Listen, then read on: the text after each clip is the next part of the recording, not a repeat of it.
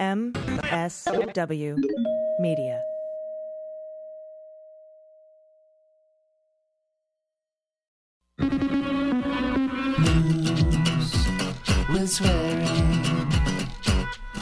Daily beans,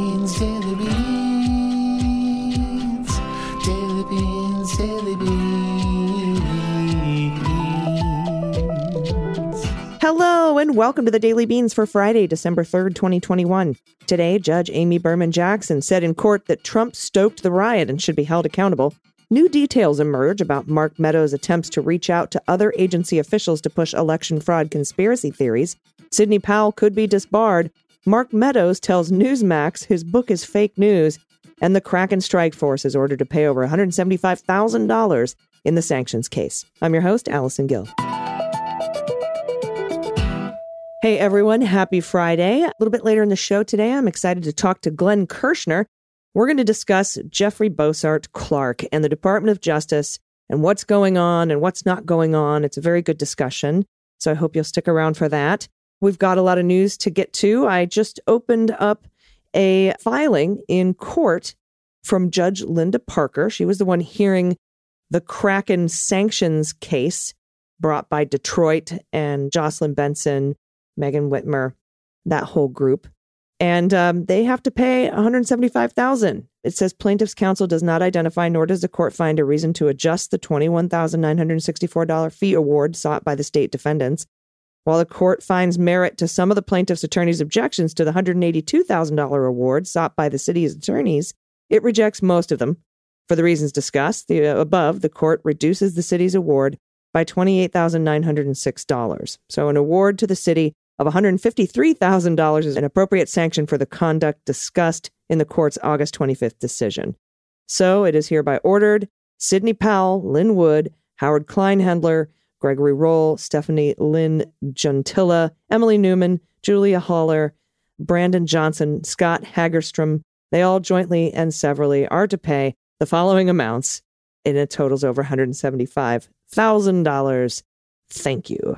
So that's a fun thing. We're going to go over that in detail this weekend on Sunday's Mueller, she wrote, because, well, you know, I just like to go over those kinds of really well written rulings, and this one is falls into that category.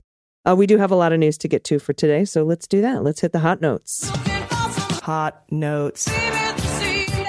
All right, a federal judge suggested Wednesday that Donald Trump and others who spoke at the Stop the Steal rally at the Ellipse on January 6 should be held accountable for the U.S. Capitol riot that followed, saying the then president, quote, stoked the crowd and might have inspired what happened.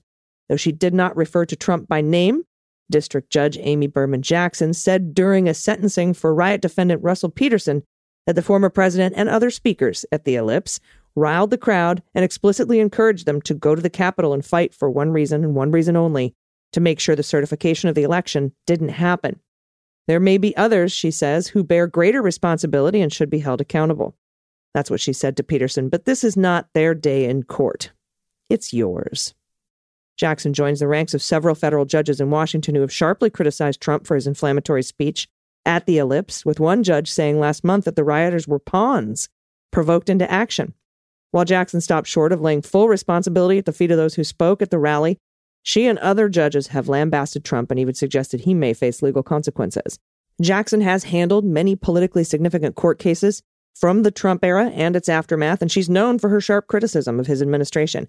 She handles a number of the more than 670 Capitol riot cases and has repeatedly disavowed attempts to frame rioters as political prisoners and called attention to what she considers dangerous lies about the 2020 election. And we also know she's been really harsh on line prosecutors under this Department of Justice for low sentencing guidelines, or not sentencing guidelines, but low recommendations, sentencing recommendations, and low fines. You know, she's been very vocal about that, and we'll continue to listen to what she has to say. And former White House Chief of Staff Mark Meadows' new cooperation with the January 6th House Select Committee could give investigators a valuable window into how Donald Trump and his allies tried to enlist government officials to pursue baseless election conspiracy theories. That's an effort, new CNN reporting reveals, and that Meadows was central to this in weeks after the 2020 election. And according to multiple sources that spoke to CNN, including former Trump officials and others with direct knowledge of what was happening behind the scenes at the White House, Meadows reached out to some of the country's top national security officials in an effort to connect them to Trump allies who were pushing unfounded claims of foreign election interference and voter fraud. Not only did Meadows try to get top government officials to investigate baseless conspiracy theories being espoused by the likes of Rudy Giuliani, Mike Flynn, and Sidney Powell, Kraken Strike Force, who just had to pay $175,000 in sanctions fees, he also passed along conspiratorial materials himself, including YouTube videos and other information that alleged widespread evidence of voter fraud. That's according to these sources. These and other actions Meadows took on behalf of Trump were not necessarily driven by his strong belief in the validity of the claims, but instead his desire to please a president who was hyper focused on injecting baseless conspiracy theories of election fraud into government channels, official government channels.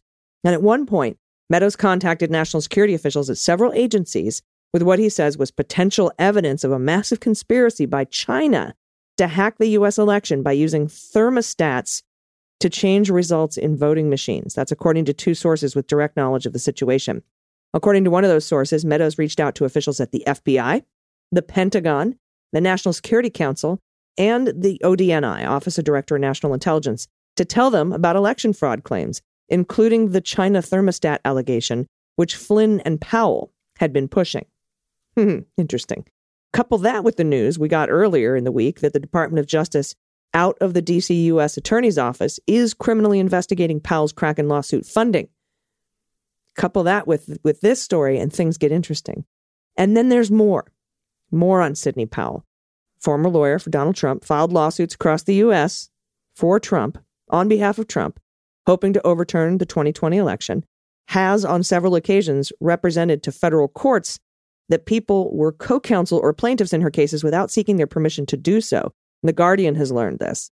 And that's according to Murray Waas, reporting for The Guardian. Some of these individuals say they found out that Powell had named them only once the cases were already filed.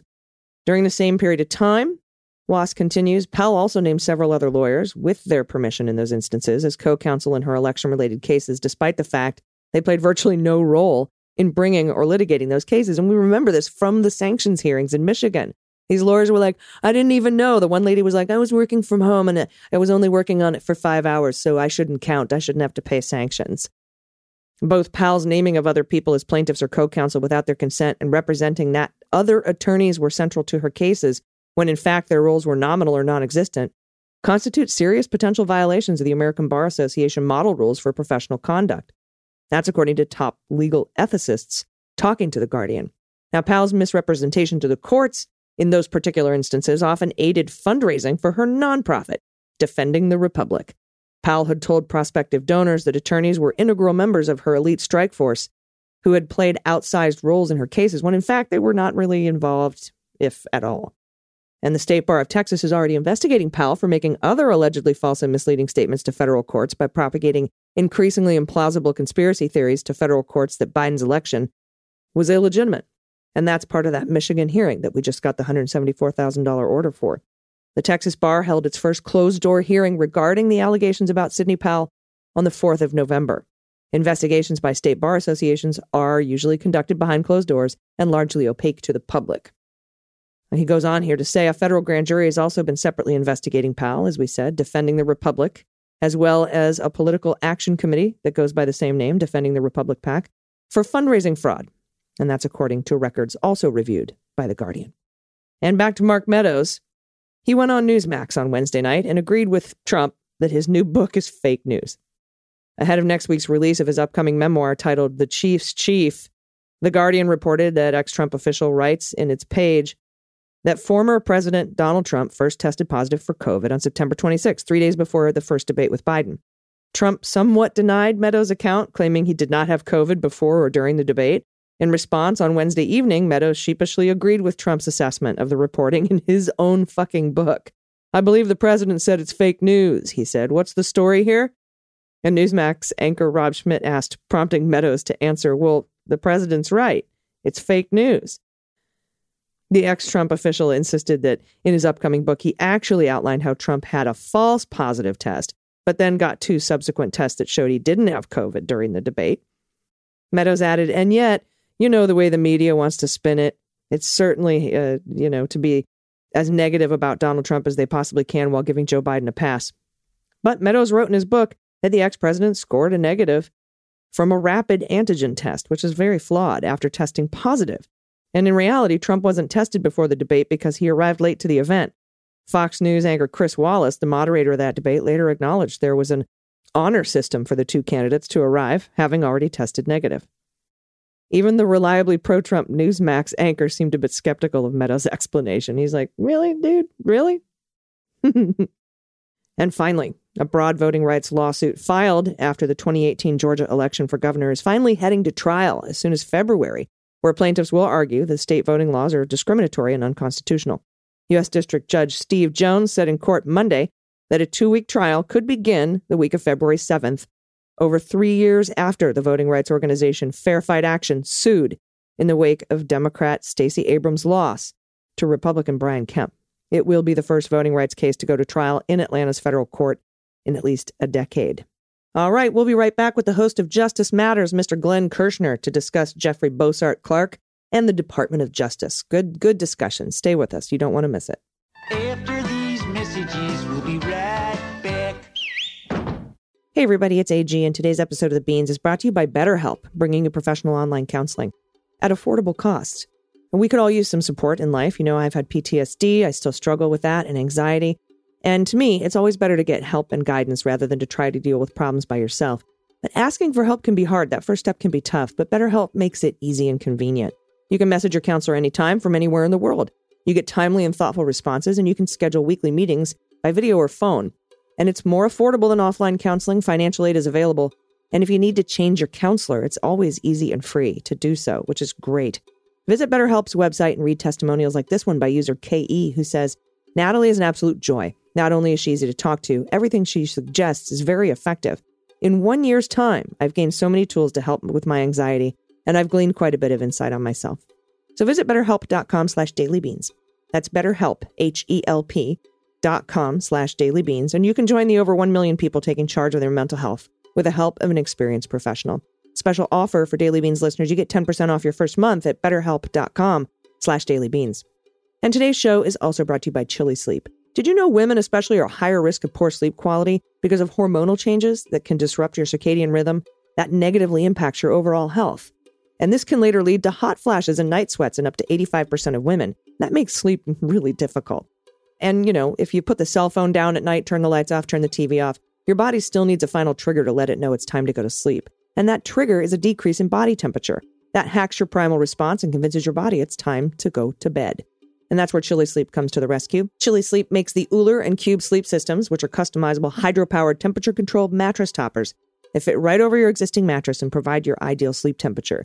These luxury mattress pads keep your bed at the perfect temperature for deep sleep, whether you sleep hot or cold.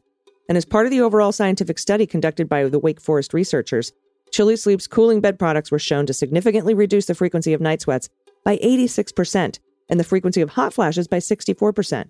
You know, I've had trouble falling asleep for as long as I can remember, but I've already been sleeping so much better since I started using Chili Sleep. So head over to chilisleep.com slash beans to learn more and check out a special offer available exclusively for Daily Beans listeners and only for a limited time. That's Chili Sleep, C-H-I-L-I, sleep.com slash beans to take advantage of our exclusive discount and wake up refreshed every day.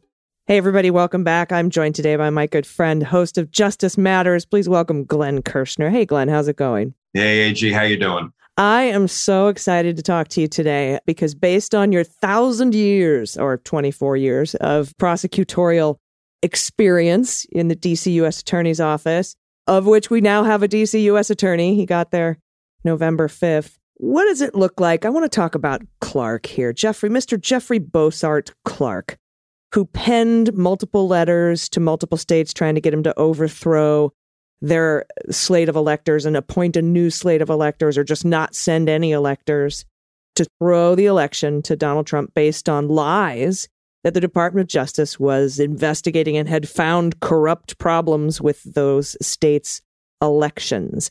And a letter was sent. Uh, he's voted to for contempt in the committee, as we know.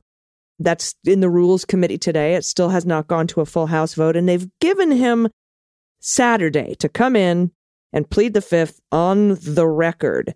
And can we talk a little bit about that, pleading the fifth in your prosecutorial experience? What, what does that look like? What does it mean? Is it a blanket thing? Does he have to answer each question individually? How does that look? Yeah, ordinarily, when a witness wants to invoke his or her Fifth Amendment right against self incrimination, they appear on the subpoena, they're placed under oath, and the questions begin. So, you know, state your name. You can't invoke the Fifth, Jeffrey Bossert Clark, because you have no right against self incrimination regarding your name.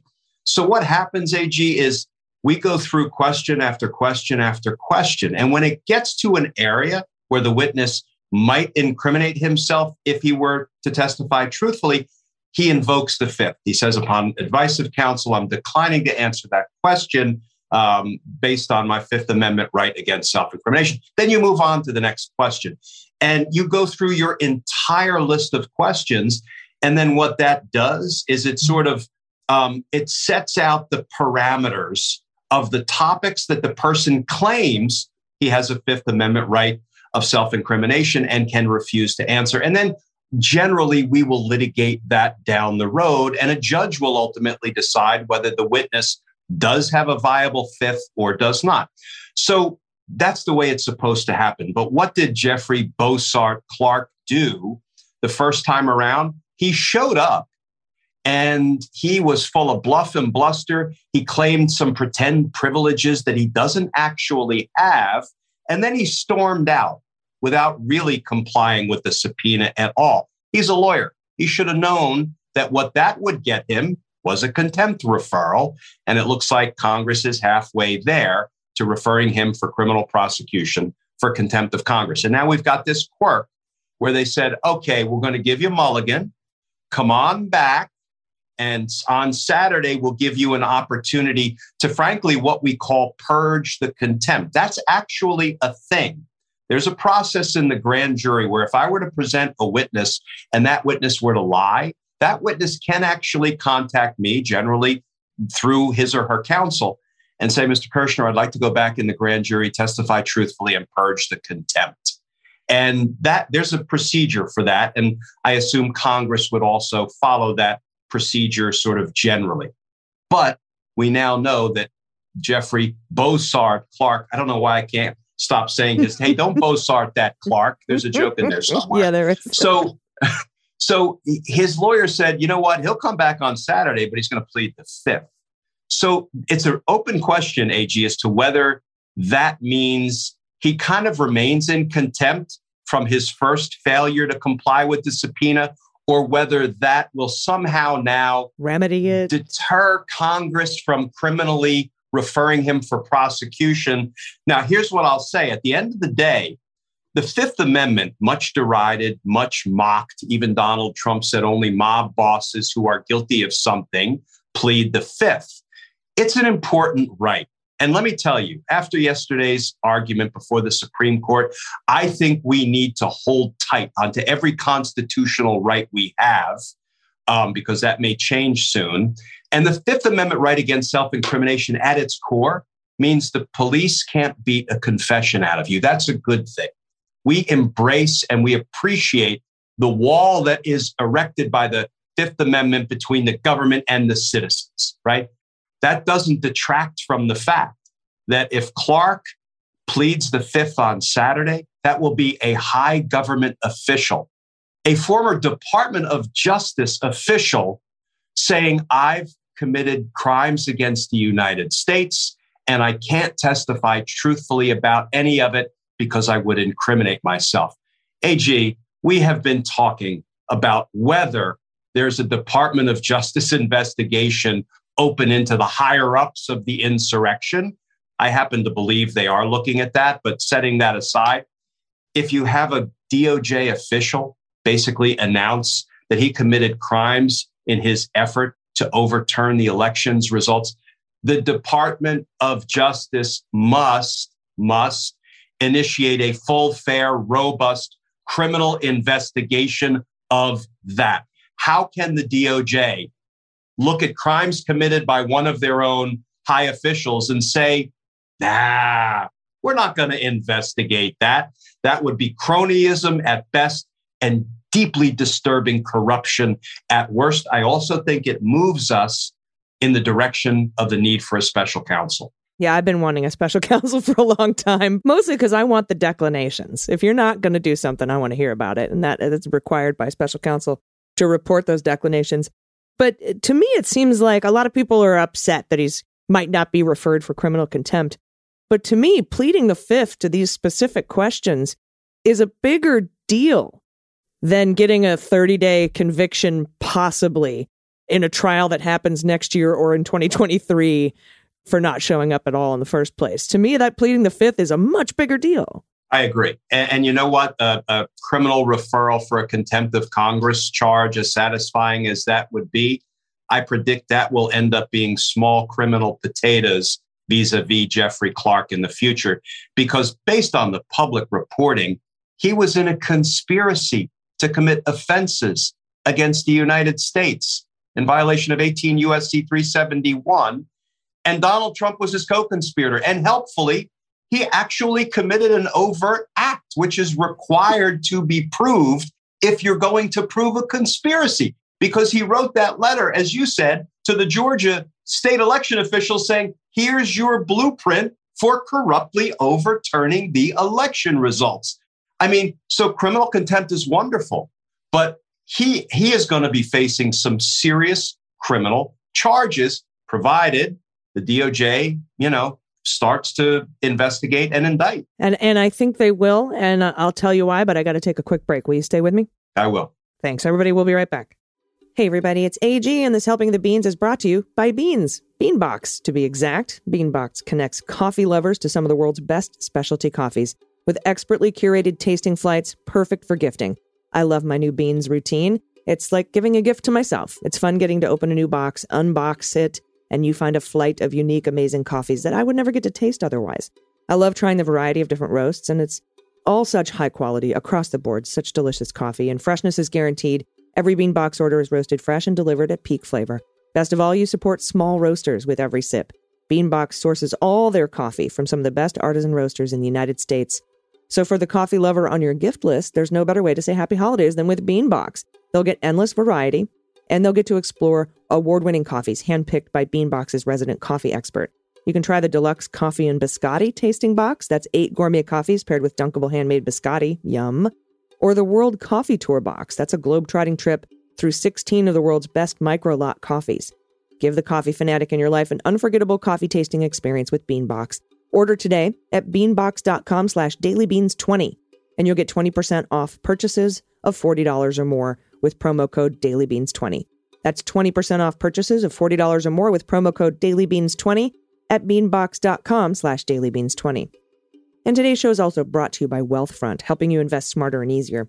A lot of investment apps make it easy to start trading, but just because it's easy doesn't mean you're good at it yet, you know? And that's why Wealthfront makes a huge difference. They make it easy to invest and they make it easy to get smarter about it. You can start with Wealthfront's classic portfolio or make it your own with socially responsible funds, crypto trusts, or hundreds of other options. Either way, they'll get you set up in minutes with a portfolio you can count on for the long term. Wealthfront was designed by financial experts to help turn your good ideas into great investments without the hassle of doing everything yourself. You're protected from unnecessary risk because your portfolio will be diversified across asset classes. And if you don't want to spend hundreds of hours trying to lower your tax bill, they help you do that. And if you're not sure how to rebalance your portfolio, they do it automatically.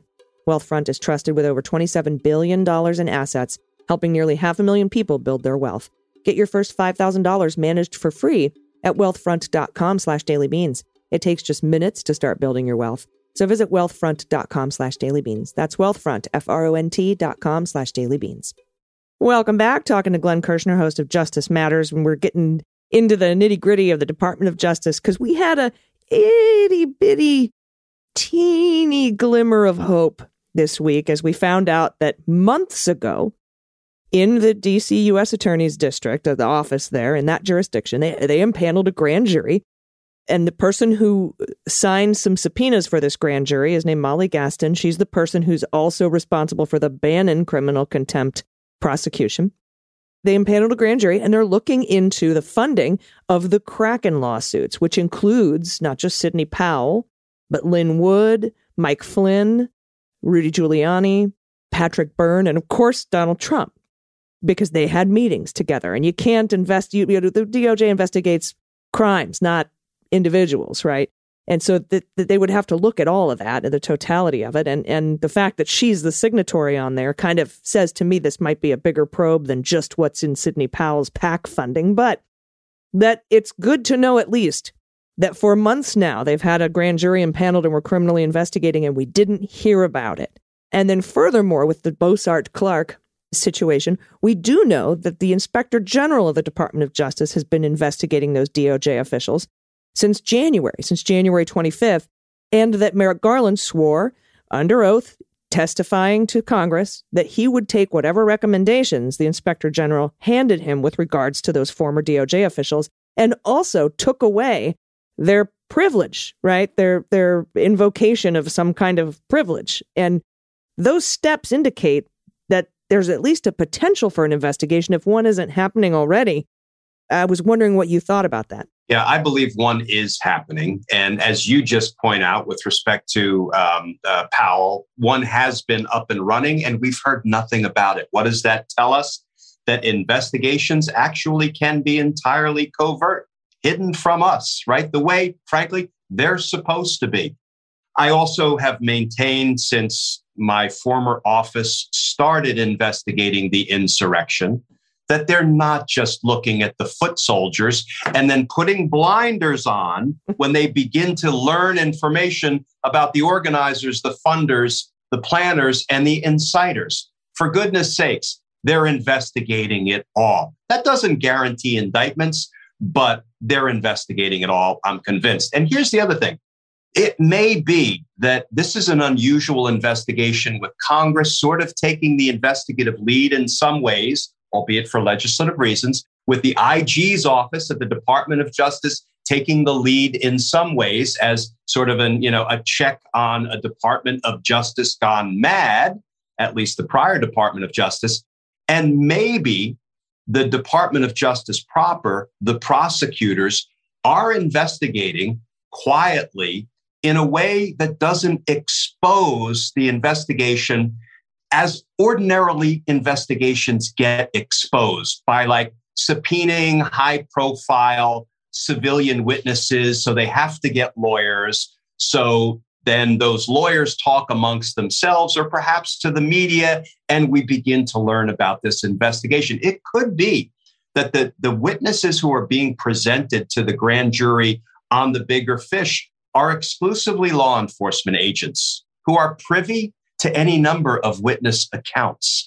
And law enforcement, it, you know, you can present their their testimony, which would be hearsay about what other witnesses said before you have to pull those witnesses in, have them get lawyers, run the risk of the investigation being exposed. Listen, this there's no blueprint for how to best investigate an insurrection, right? they're making it up as they go along and they're doing the best they can.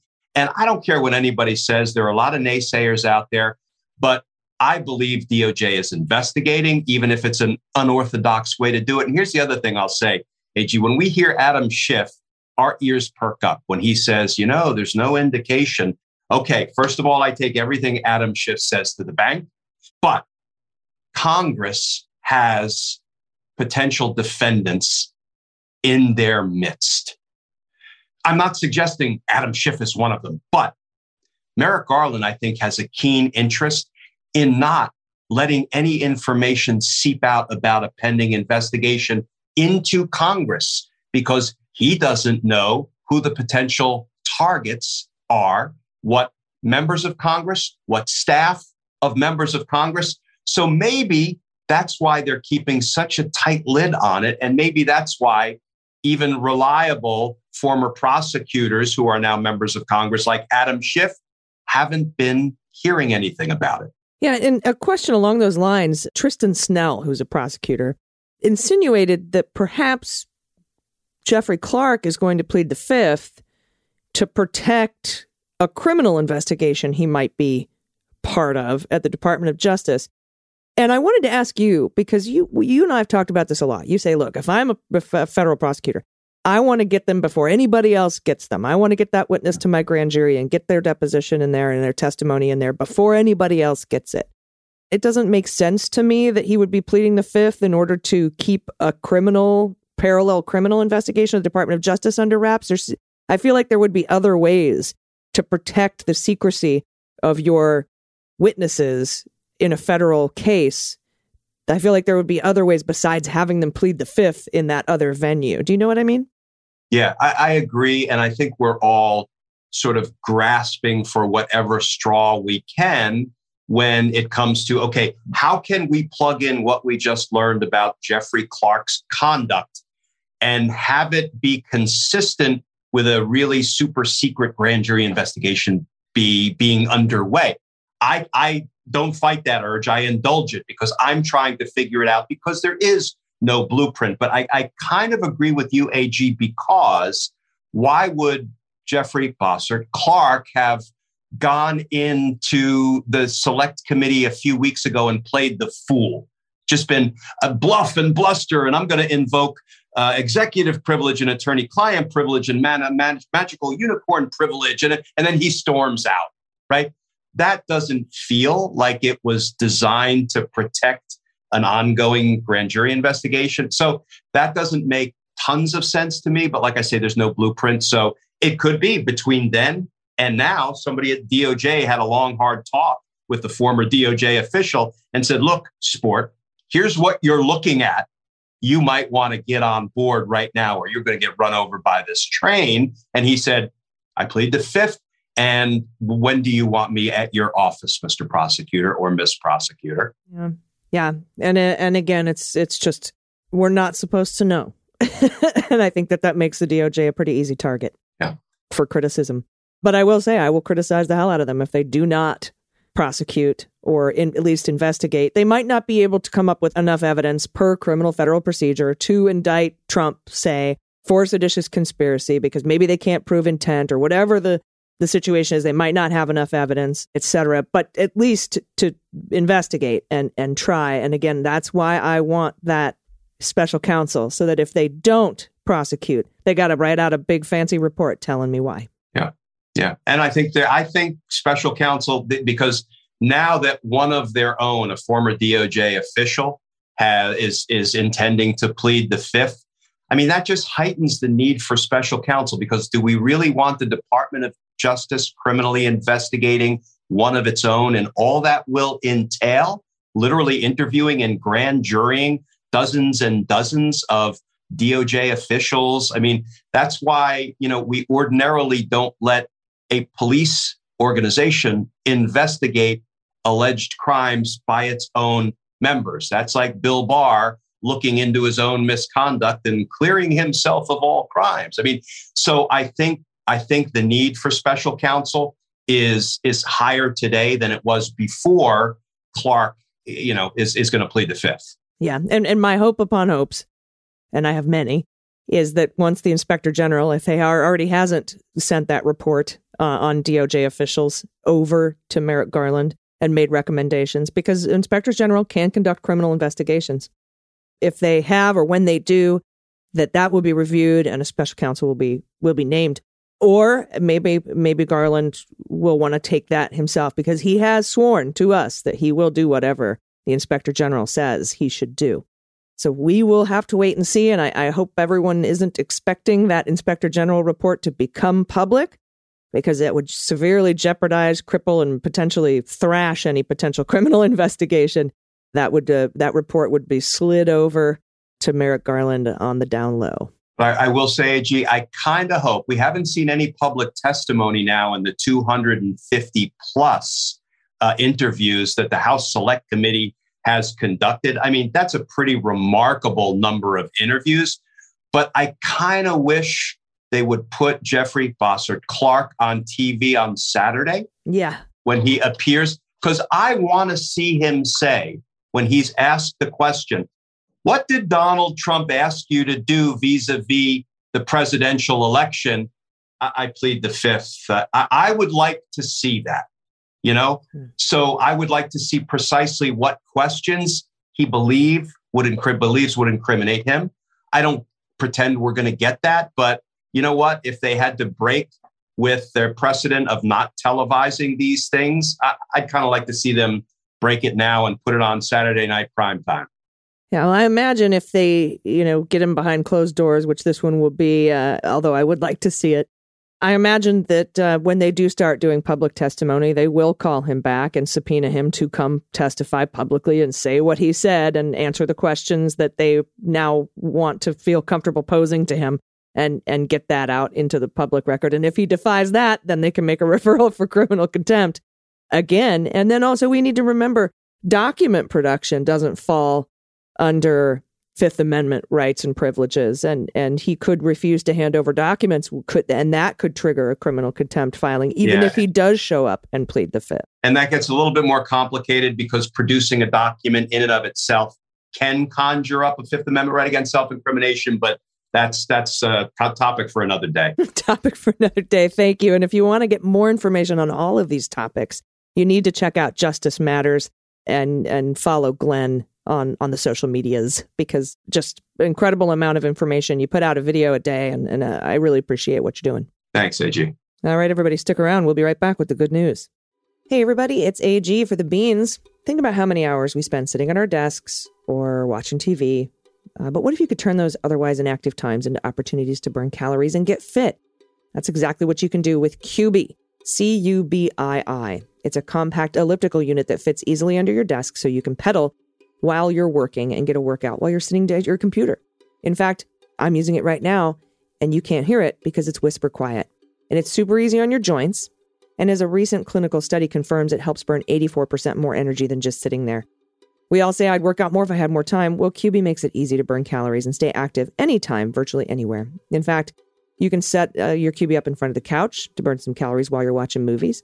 Cubii is also perfect for anyone who might be housebound or otherwise needs something to help improve circulation and keep active. So if you have a parent or loved one who has limited mobility and needs a way to stay healthy, Cubii would be the perfect gift this holiday season. I love my Cubii. I know you will too. Take advantage of Cubii's 30 day risk free in home trial and turn your least active times into your most productive opportunities to stay healthy with Cubii. Visit Cubii.com slash beans to find the Cubii elliptical model that's right for you. That's Cubii, C U B I I dot com slash beans. Everyone, welcome back. It's time for the good news. Well,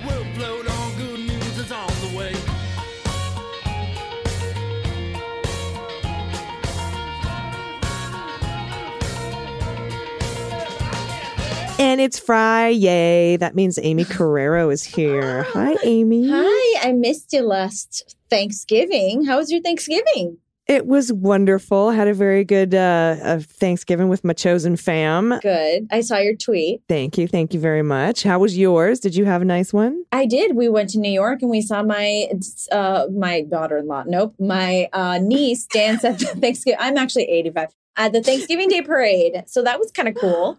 Oh, awesome. Amazing. Yeah, so that was How fun. cool. And and now I'm in Seattle doing uh, Emerald City Comic Con. So Hmm. you know, happy to be here. Happy to have made it and not caught Omicron. Yeah. Because, yeah. Well, you're She-Ra, so you should be okay. I know, and I have I got my booster, so I'm extra She-Ra. Yep. Extra She-Ra.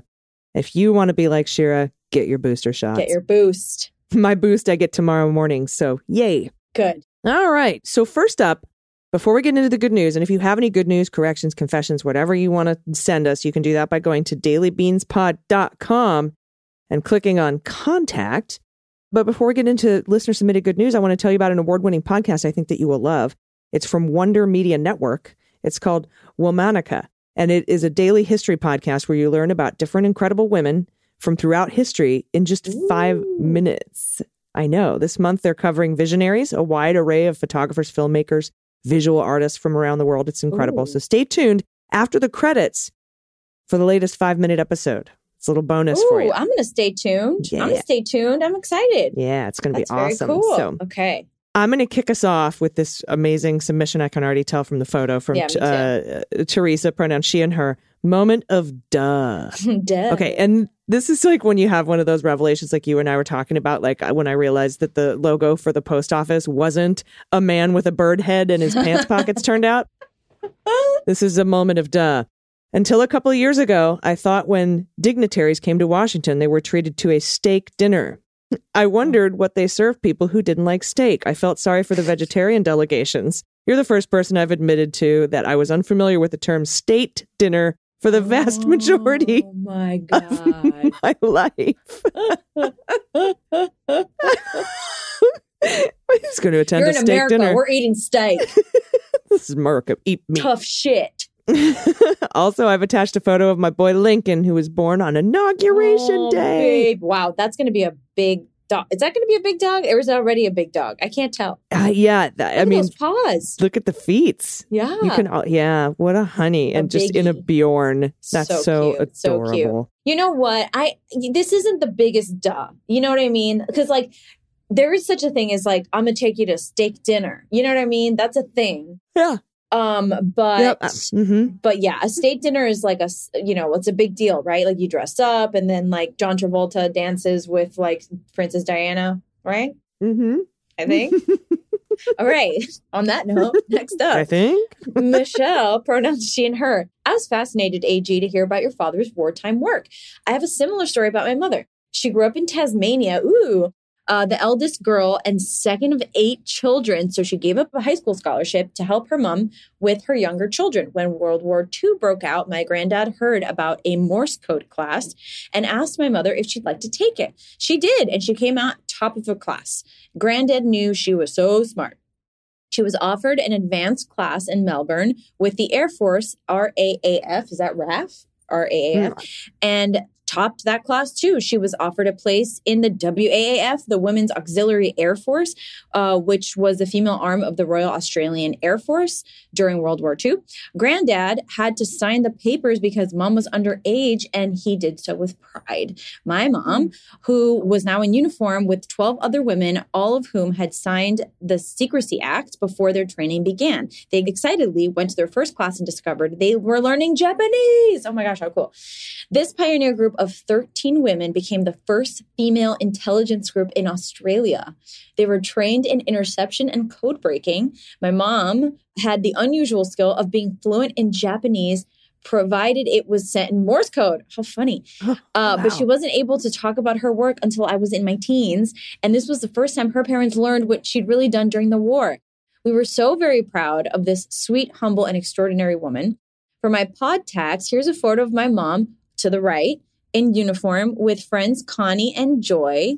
Also, two photos of my rescue Lula, pronounced like Tallulah, but without the ta sound. One as a kitten and the other all grown up. She rescued me, but that's a story for another time. Ah. Look at these brave ass women. Wow. So rad.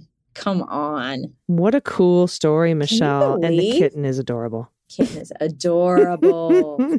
How, what a mm. skill. My God. How long did that take? I want to follow up. Like, was Yeah, this years of training or what? Because, like, yeah. there's no crossover between Japanese and English, none at all. So it's like you were truly learning a whole new skill set. Yeah. Real.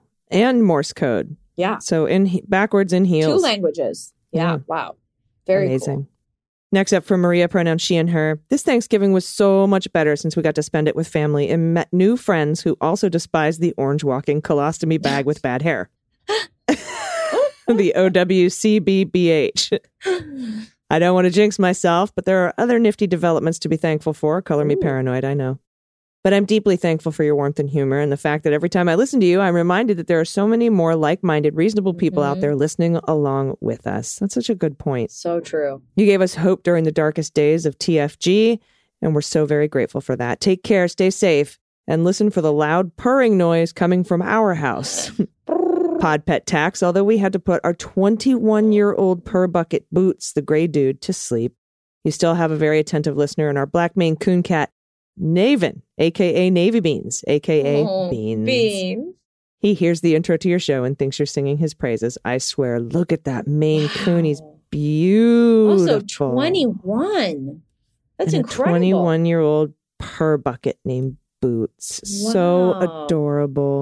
Thank you for that. Yes, thanks for sharing that, especially today. Man, I was so bummed out listening to all that stuff about the Supreme Court and like all that Mhm. shit that Amy Coney Barrett said yesterday. I was just like, oh, bummed out. So this is very good. Okay, next up, we've got Martial, I think, or maybe it's Marshall, by the way. I don't know. Is it Martial or Marshall? What do you think? Mm, Martial. Marshall? Martial. Okay, pronouns he, him. Hi, AG, Dana, and Aimee, and the rest, and the rest. My heart is full, and let me tell you why. I went to Chesterfield Square, LA Animal Shelter because I heard shelters in Los Angeles were full. John, my fiance, and I have been talking about adopting a second dog, so I decided to visit the shelter since I started a new job across the street from the shelter. They showed me a bunch of puppies. They were all adorable, but I would have to come back for when they would be available for adoption in the next couple of days. To be honest, it was depressing to see so many animals in need of a home, but on my way out, I noticed this little guy's face sticking out. I asked if I could see him, and they told me that he was an older dog. He's eight years old and had been available for adoption for a few days, but no one was interested. we actually wanted an older dog since they have a harder time finding a home due to medical issues. I called John right away and we decided we would adopt him if he was still available the next day. I had to go back to work. I went back first thing in the morning and he was shaking. He was so cold and he was scared, but we but he recognized me from the day before. He just wanted to be next to me, so I adopted him. Hmm. I want you all to meet the newest member of my our family, Frederick the Duke of Chesterfield, Fred for short. he needed a royal name, so he, since he looks to be a part corgi, yes. Fred is such a good dog with great energy. He is healthy, but with a lot of dental issues, which we are taking care of soon. Fred is so full of love, I can't take it. He has become my best friend in such a short time. Please, everyone, find someone who looks at you the way Fred looks at me. I know this sounds corny, but it was Fred who rescued me. Oh my God, the second person that said that today. Mm-hmm. He has brought so much happiness into my life. Here's some pictures of my special little guy. Hope he makes your hearts melt as he does mine. Hashtag adopt, don't shop. oh, he's oh, man. so adorable. Look at the love in his Oh, eyes. Oh my God, what a baby. Oh my God. And you got a little scarf for him, and it's knitted. Oh, this is this is amazing. this is very cute. I just can't. I, I know that like there's so much suffering in the world. Whenever I see a dog though or a cat, I just I lose my shit. I don't know why, Yeah, me too. I'm so Me glad too. he's found a very loving home. Yes, thank you, Marcial. Beautiful, beautiful baby. All right, Beans Court, Secret Santa edition. Pronouns he and him. Hello, your honors, Aimee and AG. I don't know if it's the fact that I could stand to lose a few pounds or the fact that I spend a lot of time on my feet walking, but I have a tendency to chafe. Yes. Sometimes I'm so tender down there at the end of the day, I can hardly stand it. hmm I'm sure we all know the feeling. That's where I need the court's guidance. Yep. I found some underwear that changed my life, and I want my male friends to experience the same joy I felt. I want to give a few close guy friends in my life underwear for Christmas. I need to know this is not weird. Good weird, or just too weird? Am I overthinking this? I would rather give anonymously, but I don't want to raise issues with their wives or Oh, girlfriends. Hilarious. Oh my God. Should I not be anonymous and just try to normalize dudes giving other dudes underwear? Thanks for your wisdom and understanding. I think this is. I think it's a great idea. I do. I don't think it's weird at all. I, I, I would be. And here's the thing: like this is the thing for a lot of people. And I actually thought you were going to say because I did find this one brand that has like thigh rescue or something. It's like for chafing, and but mostly like when you know people wear shorts in the summer or whatever. But if you found underwear that's so much better than like rubbing yourself up with like oily crap for the rest of the day. I think it's a great idea. I don't think it's weird at all. I think it's nice. yeah, I I don't think it's weird either. And if it is a little bit weird, it's funny weird. It's funny weird. Yeah, yeah, yeah. And you will have something to joke about in years to come when they say, "Yeah, like that one time you gave me some underwear for Christmas." Yes. And and you everyone might will have a good laugh. and you might be surprised how many of your friends don't wear underwear. You might be surprised. and then then that's a then that's a weird surprise for you. And then we we both win. yeah, and then everyone who listens to the Daily Beans and Leguminati wins when you gift this and then Yeah. write us back and tell us how it went. Yeah, please tell us how it went. Do you remember did we have one uh submission once? This was maybe like 2 years ago or maybe a year ago where where this person from like I think it was the Netherlands or something had a really annoying neighbor and like we got a bunch of updates about it and then like this person put like something on a mug because the neighbor was always fighting with her husband or something and they and then they were like is this a weird gift we're like give her the gift but i don't think we ever got like the update so i really would appreciate an update about the chafing Yeah. underwear or the non-chafing Yeah. underwear Yep, for real. Yeah, I'm with you. I ran when I ran the half marathon. I used Body Glide, Yeah. right? body glide Which is yeah, and um, but you know it's not comfortable i mean i'd rather just have like not have to put stuff on my skin Yeah, totally. I think it's a wonderful gift. I don't think anyone will think it's weird. And like I said, if they do think it's weird, it'll be weird funny. Yeah, yeah. And um, yeah, you definitely I agree. uh, go for it and then let us know how it goes. That's it. That's the good news for today. Before we get to this premiere episode of Womanica, do you have any final thoughts? Um, I guess if I just could, s- s- what shamelessly self promote. I'm in uh, Seattle. If anybody wants to come and say hi and you know take a pic or whatever, I'm at the Emerald City Comic Con this weekend, and I'm a little nervous because what if people are like, "You suck"? I don't know. I don't know why I'm nervous because I've I've met people before. You know, I'm not like a hermit, and uh, they've always been very nice. So for some reason, I'm just like worried that people are gonna just like hate me. I don't know. But if you're around in Seattle, please come say hello. I would love to see you. And other than that, like, thank you for sharing this good news. Like I said, it's been like a weird one this week. So I'm very, very happy to get something up- uplifting. Yeah, absolutely. And you know what? You know, you're smart, you're talented, you're beautiful, you're She-Ra. Eh, Everything's going to be totally fine. it'll be fine. Yeah, I, I always got, I, like the first couple shows we did, I, I was like, are there going to be people in the audience yelling, you suck? And yeah, yeah, yeah. doesn't Of course doesn't happen. I mean, and if there is, then you've made it. yeah, If you have a heckler, like, how great is that? yeah. A hundred percent agree with you there. Yes. They know you. That's what matters. Yeah. They know who you are. yeah, you Mhm. piss them off, you make them feel something. So that's good. And that's what you say. Oh, at least you know who I am. I have no idea who you are. yeah, and they're like, um, ma'am, uh, they're going to escort me out for being rude to like the guests or whatever. they're, they're all like, uh, I'm not in She-Ra. And you're Yeah, like, yeah, yeah. that's right. You're not. And they're like, And then, you know, "Mm," kicked out. Do the snap, walk away. Yeah. Yeah. Awesome. All right, everybody. I, I hope you have a wonderful and amazing weekend. And I hope you have a great time at Emerald City Comic Con. Yes. And Thank you. everybody in Seattle, stop by and say hello, give some Leguminati love to our very own Judge Aimee. I got a Aimee booth. Carrero. Come to the booth. Come to the booth. Maybe I'll Booth? do the dun dun. dun dun. Yeah, do it. Yeah, bring your court cases to the Comic Con. Oh my god, please! That would really change it up, truly, because I think what I'm going to get a lot of is, can you say for the honor of Grayskull? But imagine, oh my god, imagine my delight if someone was like, I don't need you to say for the honor of Grayskull. I just need you to settle this case. Very, yeah, very my cat quickly. keeps shitting in my shoes, and I Yeah. need your advice. Oh, I love it. I love it. All right, everybody, please have a wonderful weekend. Tune in this Sunday to the MSW Book Club. We're doing Here Right Matters with Alexander Vindman. And also, Mueller, She Wrote, the podcast. We're going to be going over some interesting court filings that happened late today. Uh, you don't want to miss it. So, until we speak again, please take care of yourselves, take care of each other, take care of the planet, and take care of your mental health. I've been Allison Gill, and I've been Aimee Carrero. and them's the beans. Yay.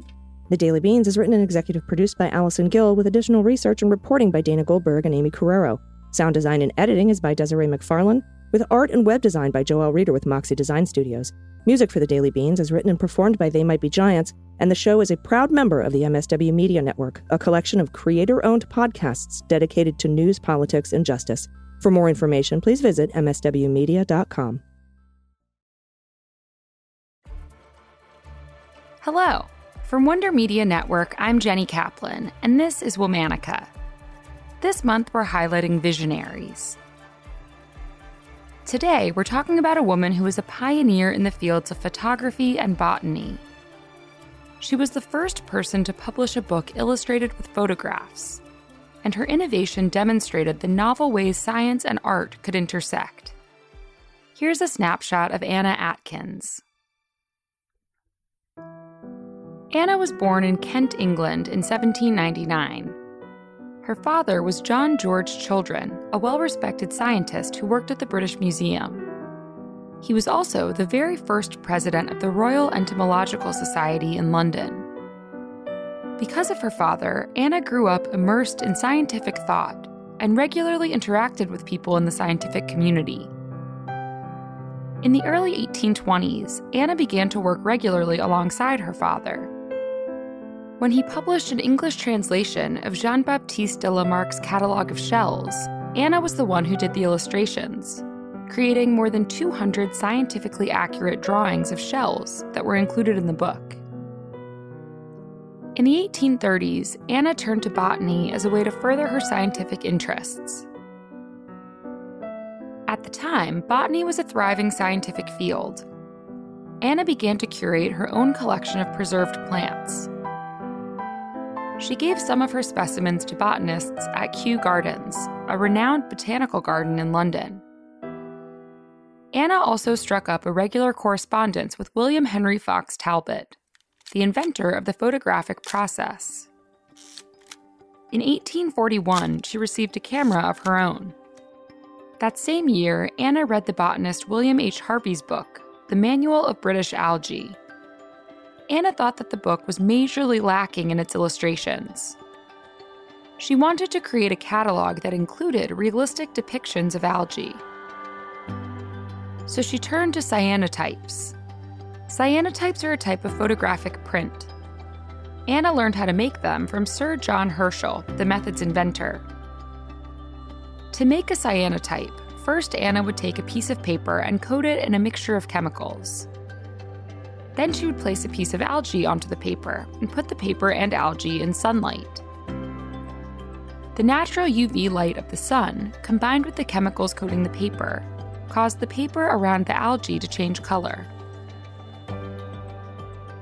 Anna would then remove the paper from sunlight and rinse it in water. The result was a stunning photographic print a delicate, detailed outline of algae in white, set against a bright cyan blue background.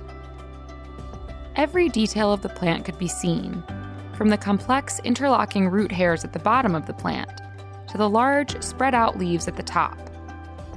And at the bottom of every cyanotype, Anna handwrote the precise scientific name of the algae depicted. In 1843, Anna published the first copy of her book, Photographs of British Algae Cyanotype Impressions. It was the first book ever published that was illustrated with photographic images. Anna's book was entirely handmade. Over the next 10 years, she produced 16 more handmade copies, each a little bit different from the last. Anna died in 1871 at the age of 72. After her death, her work was largely overlooked by the scientific community. Then in 1888, William Lang Jr., a Scottish book collector, found Anna's book and began exhibiting it at public lectures. Near the end of his life, William sold a large portion of his library, and Anna's work was almost lost to the world. Then, in the 1970s, a historian named Larry Schaaf unearthed Anna's book and republished her illustrations in a photo book called Sun Gardens. More than a hundred years after the publication of her first book, Anna was finally lauded in artistic and scientific communities as a pioneer in the field of photographic illustration. Anna's work has far outlived her and has gained a wider audience. Her cyanotypes have been exhibited in a range of museums. All month, we're honoring incredible artistic visionaries. For more information and pictures of some of the work we're talking about, find us on Facebook and Instagram at Womanica Podcast. Special thanks to Liz Kaplan, my favorite sister and co creator. And special thanks to Alessandra Tejeda, who curated this month's theme. As always, we'll be taking a break for the weekend. Talk to you on Monday.